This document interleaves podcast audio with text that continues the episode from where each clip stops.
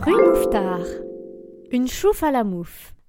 C'est l'une des plus anciennes rues de Paris, tracée du temps des Romains au 1er siècle. Voici 650 mètres de balade pittoresque en pente douce dans ce petit village pavé de la Mouffe où se côtoient restaurants, boutiques et commerces de bouche.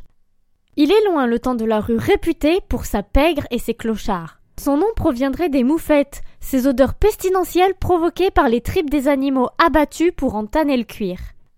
Buzzy Tip. La place de la Contrescarpe est très animée par les étudiants. Une petite sortie nocturne s'impose située dans le coin.